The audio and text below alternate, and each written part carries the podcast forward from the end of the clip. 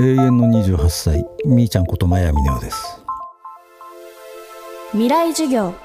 この番組は暮らしをもっと楽しく快適に川口義賢がお送りします。未来授業。今週の講師は漫画家のまやみねおさん。飛んで埼玉から再発見するごちゃ混ぜの魅力というテーマでお送りします。この春大ヒットの映画飛んで埼玉。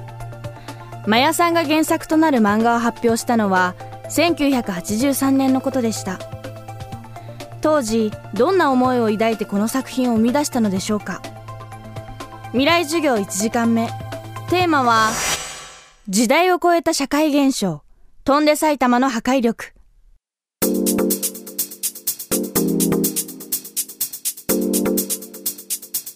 えー、結局37年前の作品なので正直言って何にも覚えてないんですよ。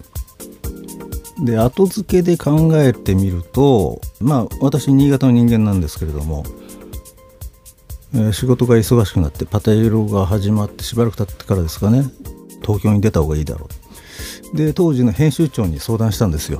東京に出たいんですけど。うんじゃあ所沢に来なさいって。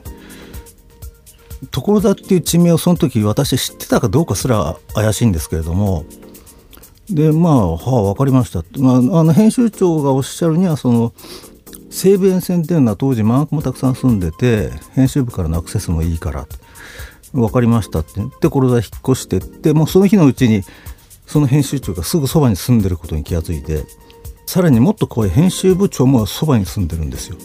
住所でいうと2人とも同じなんですよね。所沢市山口ってところなんですけど。でそれに気が付いた時にああしまった罠にかけられたと要するにもう見張るため監視するためにここに連れてきたんじゃないかと拉致されてきたんじゃないかっていう感じがあってで結局所沢を脱出するのに4年かかりましたけれども、うん、でその最後の方だったと思うんですね書いたのは。でそういうふうに見張られてる感覚実際に何があったわけじゃないんですけど常にこうプレッシャーにさらされていたんでそういう何か鬱憤をね晴らしたくて書いたのかなと。今になって考えるとそんな感じですね。あのよくこれを埼玉ディスと言われるんですけれども私はそういう感覚が全くなかったです。今もありません。当時所沢に住んでた時代に書いたものですから自分自身、まあ、埼玉県民であったわけだしだから自分のことを自分で笑ってやろうっていう感じもあったのかもしれないし、まあ、所沢に住んでいて周りの人を見てると本当はあなた方赤坂に住みたいんじゃないの？っていうそういう雰囲気がもう伝わってくるんですね。空気感っていうんですかね。それで感じたんでそういうところをついて書いてみても面白いのかなと思っただけの話なんです。決してあのダサい玉とかねああいう完全な部別的な意識は全くありませんでしたから。埼玉県民にはそこら辺の草でも食わせておけ。なぜこれを思いついたか分かりません。あのギャグってのも反射神経ですからあるきっかけがあればもう即座に出てくるんです。それはもう考えるってことは一切ないですから。